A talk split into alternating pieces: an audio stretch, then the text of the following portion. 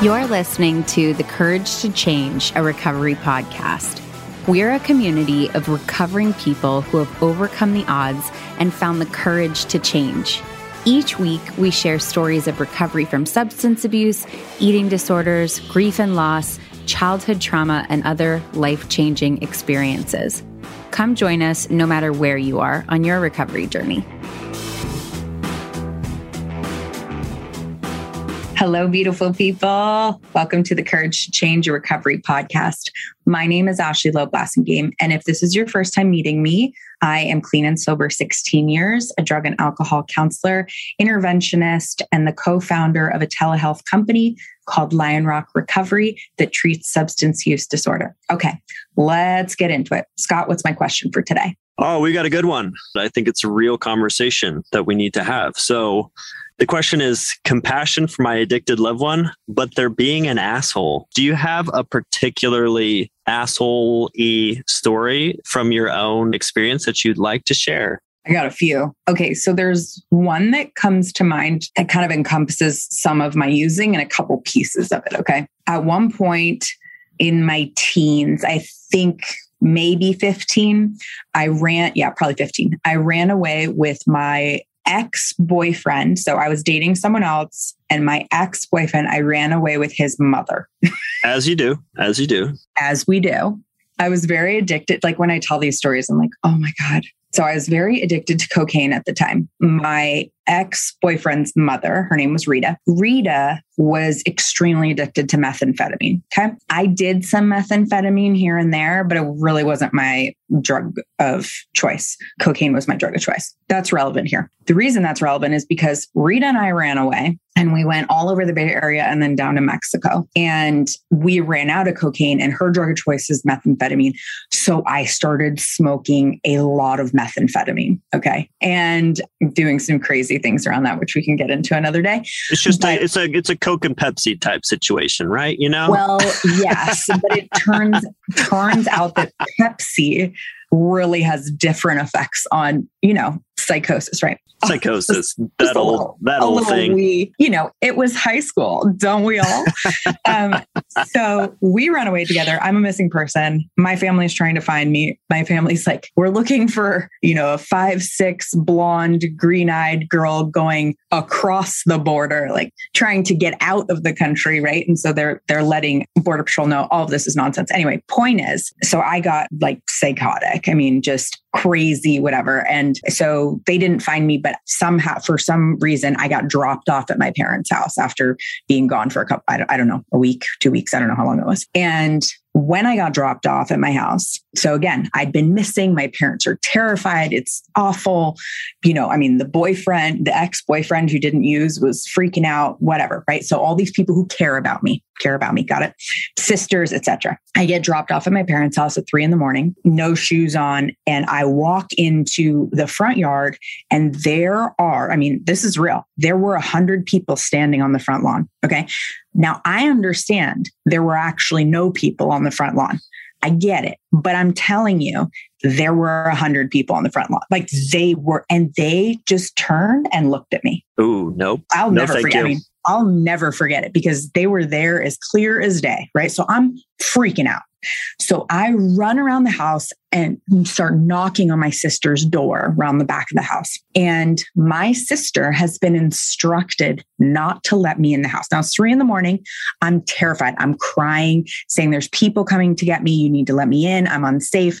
Knocking on the door. And my sister has been instructed not to let me in the house. I'm a missing person, right? So the point is, I'm holding these things in two places how much my family cares, how much they care about me. I'm screaming that I'm in danger. Do not let her in the house. So she goes and gets my parents. I end up 5150 and it's a whole thing. But the point of that story is that my parents were extremely angry, extremely angry at my behavior, extremely worried, all the emotions, right? Like pissed, worried, I don't even, you know, compassion. I maybe don't hurt my kid, protective, all the things. And they're parenting two other kids. So they have to influence and talk about the decisions, right? So when you tell the younger siblings, you're saying something, right? You're giving them information about what's going on. I understand and I could not believe, by the way, I was so angry. How could you not let me in the house?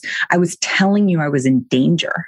I was telling you that they, people were coming to get me. Yeah, those people weren't there, but I didn't know that. And you didn't know that, but you didn't let me in the house, right? Yeah, at that point, they took me to the emergency room where I had a wine bottle opener and was like, I don't need to go in. and they're like, You're going into the psych ward. And I was like, Absolutely not. But if I do, I need to bring this in with me. Sure. You, know? you never yeah. know. You never yeah. know. I couldn't believe I ended up in the psych ward. I was like, Me? I'm not psychotic. I'm using drugs. I'm so confused. Why am I here? And I tried to convince them to let me out. The nurses were like, honey, you're where you belong. so at that point, right, like I'm not even thinking about my sister. Like I've that was that was six hours ago. Life has changed. So, but I do remember being really shocked, like really like looking through the glass on the window and going, You're not gonna let me in? Like, holy shit, you're not going to let me in. How dare you? And really not understanding, which again, I just described the obviously things had progressed pretty far, right? So you can imagine all the shit that happened before that. And I still don't get it. Uh, my brain is having a whole other experience. Now, if you describe this person and then you look at my life for the last 16 years, they don't match. I'm not that person. I'm not the person you don't let into your house. I'm the person you let into your house to help, to whatever, you know. I'm i mean, maybe, maybe they let you in the house. It would be different reasons that they yeah, keep yeah, you yeah, out. Exactly. what bad words are you going to teach my kids? yeah, but it's it's like you know, if you ask my parents, I'm not that person. But in those circumstances, when my brain is hijacked that way with those, you know, uh, it's different with different substances too. I'm not really that exciting when I'm using opiates. I just like kind of sit there and drool. But when I take methamphetamine, shit goes haywire. My parents would tell you that I was not the same person. And I would tell you I was not the same person. I would tell you that there were many times where I felt like I was possessed, like maybe I was schizophrenic. And when I found out that I had addiction, I was relieved. I was like, that's good because that could have been something else real bad. And I was really scared. I was really scared that there was something else wrong with me. I was like, you know, could it be something else? So, you know, when people say like my loved ones being an asshole, yeah. Oh, oh, yeah. And when we talk about stigma, if we don't mention, like, I love, I was listening to someone talk about like, we need to reduce the stigma and we're just sick people trying to get well, which is true. We are sick people trying to get well. We're not bad people trying to get good. True. But we're also assholes when we're using, right? For real.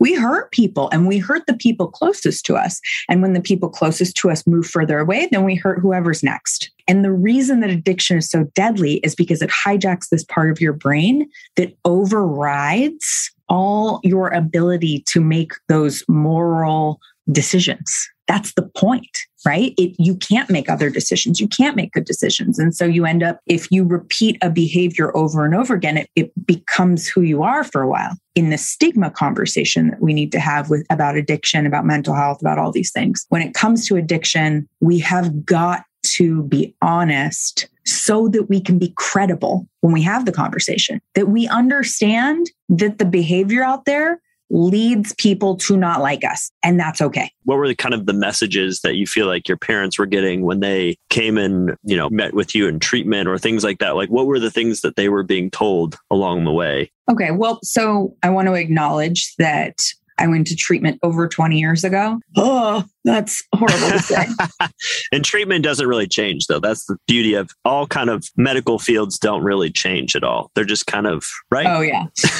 uh, no. So 21 years ago, believe it or not, how we treated mental health and substance use disorder and behavioral issues in teens was different than how we treat it today. And our understanding of it was different. Our compassion around it was different. And they were not kind to us. As a teenager, I was put into programs that were their literal motto was we're going to break you and then build you back up for real. And that break you is a mental break, is an emotional break. Like they weren't talking about like boot camp making us run. They were talking about breaking us here. And what they didn't understand was like we were already broken. We were using because we were broken. We were using because we felt like that substance was going to be the glue that healed it all back together. That's what it felt like. And this will make me whole. This thing will make me feel better, right? And then it takes this whole other turn. So, what my parents received as information about how to deal with this, you know, depending on the treatment center we're talking about, was very different than what you get today. Today is much more informed, is is much more un- they understand a lot better. They see it as needing help and and meeting those unmet needs. Trauma therapy, like there's a lot more. But when I was a teenager, they just told my parents that that I was a liar and a cheat and a thief, and that I needed to be broken. So we hope that there's not places that are telling people those sorts of things, but maybe there are, unfortunately. But like if they're showing up now, right? So let's say they're visiting Ashley now. Let's say you're a so you're your 18 year old self and you're going to treatment now. What are the kinds of things that they're hearing that they need to do because I think for me and maybe for people who are listening, let's say the parent situation, I think is the most challenging one, right? It's like, I love this person so much. Like, there's no option for me to sever this in some way. This is not a re- romantic relationship. This is not a friendship. This is, you know, this is forever. What does that look like when they've come back for the 15th time and this thing just keeps happening over and over again? Like, if they were showing up at their treatment center now, what would the kinds of things they'd be telling those parents to do? you know, this is like sounds really cliche, but we take an individualized approach. And I think the individualized approach is really important because it depends on what's going on for that kid. I worked on a case once with a young man who I did an intervention on. And let me tell you, in my heart of hearts, I was like, this is never going to work. Like I, I literally was like, I'm not going to get him on the plane. There's no way. Like I looked at, I looked at this family and was like, oh my God, if you're listening, please help. Got him on the plane. He went to treatment. He got sober, but he was really struggling in treatment. And luckily he had this awesome therapist who was able to like, couldn't figure it out, couldn't figure it out. It was taking a while. He was doing all the things like the formulaic things based on whatever. And it turned out he had a traumatic brain injury that had never been diagnosed. And so his therapist, thank God, and I want to have her on the podcast. Uh, his therapist was like, I've worked with TBIs before, traumatic brain injuries, and we need to do therapy a little bit differently like this. And she knew how. And she changed the way she was doing therapy, and everything got better. It was crazy. And all she did was really change like the approach and and what they talked like it wasn't like a changed locations went to a hospital went to you know it was like a professional milieu change.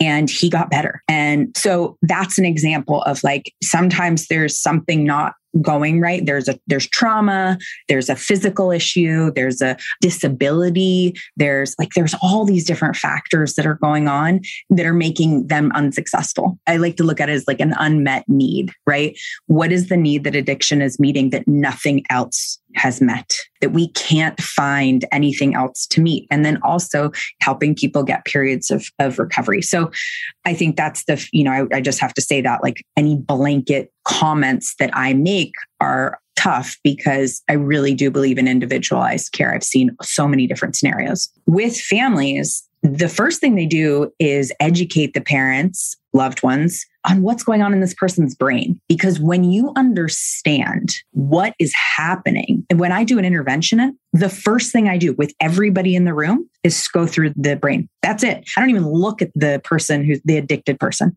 I'm like, yeah, you just sit here. You're all going to, you know, and I, I bring a whiteboard with me I, I don't do it anymore much, but I bring a whiteboard with me and I show because mm. it's really important to understand that. Because the shit that addicts and alcoholics and addicted people do is so confusing and so strange and so you know mean or unkind or whatever that it really needs this brain explanation is so helpful. So it explains so many things. And quickly what it says is the part of your brain that controls all your autonomic functions right? The things that your body does without you having to think about it. You know your breathing your heart beating sleep sex like all these survival things right That's the part of the brain that the addiction takes over, the survival part of your brain, literally. And so the same part of your brain that says, if you do not breathe, if you do not take in oxygen right now, right? That feeling, hold your breath and try not to take another breath. Your body overrides you, right? You have to pass out your body overrides you. That's the same part of the brain that the addiction is controlling. That's the same part of your brain that the loved one is trying to override, right? So imagine this is the best way I like to think about addiction. Imagine you're underwater. There are these bottles of oxygen. And every time you take one of those bottles, okay, I can breathe. I can breathe. I'm underwater. I can't breathe without this thing, right? And you keep taking those things. And everybody's telling you that if you take those bottles of air, of oxygen, and you throw them away, that you'll be able to breathe underwater, that you, given enough time, won't feel like you're drowning. So when you get to addiction treatment, the bottles of air go away. Those are our substances that that's how we've been breathing, right? That's what's been talking to that primal area of our brain. And you get to treatment and they take that away and you're underwater and you're supposed to take a big, deep breath. But your brain is saying, you're underwater. You can't breathe underwater. You don't breathe underwater. And as you inhale, you feel like you're drowning. And people are saying, you got to keep doing it. You got to keep doing it. You got to keep doing it. It's the most terrifying thing because your brain doesn't know that you're not underwater and you can actually breathe. But let me tell you, it feels like you're underwater and it feels like those bottles of, you know, alcohol or whatever are your oxygen because that's what the brain is telling you. That's what we're dealing with. So imagine that's crazy. That situation, right? You can just feel the fear of like inhaling all that water. That's what's going on in their brain. And so you're trying, and depending on how long they've been using, what substances they've been using, you're talking about loss of executive function. You're talking about literal brain fog or brain injury. I mean, there's so many things. So that's the first place we do. We look at, like, okay, what is this medically? And then we go into behaviorally. What are the behaviors that, as family members, allow us to both support and also protect ourselves from the addiction and the behavior of the addiction. And that's the teaching. Al Anon is really great. Nar-Anon, Al Anon, they talk about that a lot about how do you love someone who is in this place. And there's another way I like to, another analogy that I like to use for that, which is first of all, if you're a parent, there is no intuitive addiction reaction that a parent is supposed to have that you're missing, right? It is not intuitive to help someone with addiction. It's not intuitive. So if you're not trained to do that, if you haven't spent time training and understanding and going through it and seeing it, it is totally reasonable and frankly expected that you don't know how to deal with this. And you should expect that your intuition on this in terms of like what exactly to do is inadequate, right? This is a specialist problem. So the way that I look at it, or the way that we talk about it, is your intuition. You have a child, you're standing on a dock, your child is drowning in the water below your feet. Every parent who's in their right mind is going to jump into the water because your child is drowning at your feet. You're standing on the dock, you know how to swim, you're jumping in, right? Maybe even if you don't know how to swim, you're jumping in because it's your child. Addiction is the thing that's causing them to drown. With addiction, what the actual, right? That's the intuitive jump in the water. Unfortunately, with addiction, you start to drown with them. What we do is we throw down a life ring. And that the first thing the addict does is start complaining about the color of the life ring, right? This is not the right color of life ring. That is, I can't, are you kidding? You think that thing's going to save me? It's blue. It's supposed to be red. And then we start arguing about the size of the life ring, right? That's the process. It's like this pull. They're drowning and they're arguing about the color of the life saving, you know, vehicle. The families, they throw the life ring out. They keep the life ring in the water, but the affected person, the substance user, whatever in this, you know, case, the addicted person, they have to grab it. They have to care enough about their life to put their hand on the life ring. That's the requirement. It's too hard to get out of that water if you're not willing to put your hand on the life ring. There are too many days in a row where you will want to take your hand off that life ring or you will want to get out of the center of that life ring. There are too many days that if you're doing it for someone else or if you don't really want it, that you're not going to be able to get yourself out of that. You're not going to be able to survive, so to speak. So the intuitive thing to jump in the water with them is actually not what we recommend. We recommend keeping that life raft as close to them as possible, right next to them. And sometimes when I do interventions and someone leaves and they're unwilling to go to treatment, what we do is we have the families, the family will say, look, if you are not willing to get any type of help, we cannot participate in you destroying yourself. But the moment that you want help, the moment, the, the second you pick up the phone, you call this phone number. This person is going to help you get into treatment. This person, you know, eh, you carry this number around with you, you tattoo it on your arm, here's their card. The moment we will be there, we will be at the family weeks, we will pay for it, we will blah, blah, blah, blah, blah, we will organize it. The moment you want help. And wanting help means the action involved in that, not just like, I want help and then, but I'm only willing to do it this way or blah, blah, blah, blah, blah. The moment. And then the family is there, boom, they're there, but they're not going to contribute to the using. They're not going to support that in any way Uh, that's my intuitive parent talk when I talk to parents about like, it's okay that you don't know what to do because I don't know anyone who is born with the expertise of how to deal with this. Yeah, no, I think that's really helpful because, yeah, I can say that, you know, if it was my kids, I'm jumping in the water. Like that would be my intuition 100%. So I think that's a great analogy and a great way of putting it. And yeah, I guess we'll just try to find more ways to keep the life raft close for them. If people want to, okay, let's say they said, Ashley, this was all really helpful. I would need to understand it more. I still don't quite get it. I still, I can't get there. Where would be the first place you'd send them? They may have to go through 50 resources eventually, but where's the first one you would send them to? The first thing I would do is if you have a child or partner or whatever who's experiencing some sort of addiction, whatever that looks like, I would go to two different types of meetings. I would go to, so like, let's say it's alcoholism. I would go to an AA meeting and I would go to an Al Anon meeting. And those are open AA meetings. And the reason I would do that is because you'll start to hear, you'll hear people talk in ways that reflect behaviors that your loved one is doing, and they will add context. And when you hear enough of the people talk about it, may start to understand little things or start to see patterns, right? Because we love to think that we're unique. We're terminally unique, as we say, but we're not. And these are known, understood patterns of behavior. And if you go and listen in these meetings to people struggling with this, you will hear things that they say. So I would suggest going, you know, Narcotics Anonymous, Alcoholics Anonymous, Sex and Love Anonymous, gambling, you know, those are the main places that are things talking about that.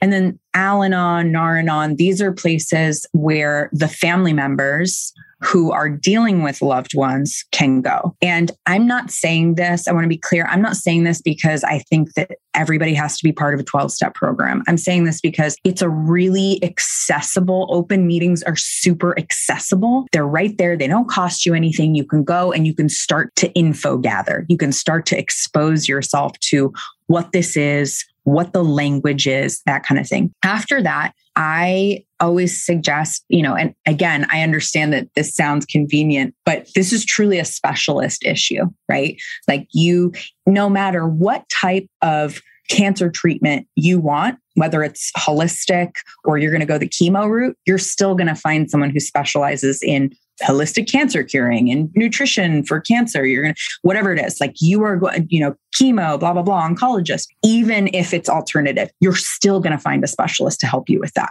This is a life and death situation. This is a cancer that moves a lot faster. So, if that is, even if just talking to them, even if you don't hire them, calling people who have experience with this, who've done this with a loved one, listening to podcasts where they talk about the stories of what people do, start to info gather, start to talk to people, explain your situation, and they'll start to give you an idea of where to go. You are always welcome to reach out to me. My email is ashley at Lionrock Recovery. Email me, I respond, and happy to answer questions on the podcast that other people may have, point you in the right direction. There are so many specialists out there. We are working really hard on this. My company has helped thousands of people to recover. And we have a good understanding of how we can help people and we know what alternatives are out there. So reach out, reach out. We can point you in the right direction. If you had a plumbing problem, you'd call a plumber. Just reach out, do that. But I would start with the meetings so that you can easy, no barriers to entry. Just go and listen. Love it. Love it. This is something that we're going to be doing on a regular basis, these Q&A episodes. We'd love to hear from you. If you find us on social media at courage to change underscore podcast, you can send us an email at podcast at lionrock.life. You can email Ashley. She just gave you her personal email address. Shoot your question and it might make it in one of these episodes and you can hear us talk about it a little bit more. Ashley, anything you want to leave the people with? If you're going through this, I want to get reach out and give you a big virtual hug. This stuff is really hard, really, really hard. And it's so much easier said than done. And I get that. I get that. I have little kids and if they end up needing help, I will need a specialist. Not because I don't know the information, but because when your heart is involved, it's so difficult to override jumping into the water. I mean, I'm telling you right now with my kids, I would jump in the water. That's what you do right? And if you know of course someone would pull me out and be like this is what you need to do or and i'd say i'm going to stay in the water over here and i'll throw the life ring here i'm not getting out of the water. So it's not that i don't expect this to be easy or any of those things and i know how painful how painful this is. So i just i really really really want people to feel that from me and understand that I, I don't want them to ever think that i think this is easier just do these things and everything you know you'll just get over it. It'll be fine. I do this because i want to help people people and that's you know my mission on this planet is to help people. So if you need help and there's something i can do to be helpful please let me know. If this podcast has been helpful for you are you know the podcast currency is to leave reviews and ratings and subscribe. So please if the spirit moves you subscribe to our podcast on whatever platform that you use to get your podcast uh, five star reviews help any kind of written reviews all of that stuff is that's how we can be supported in on this platform. So grateful to you for your help and your support and just listening and i'm sending you all big hugs.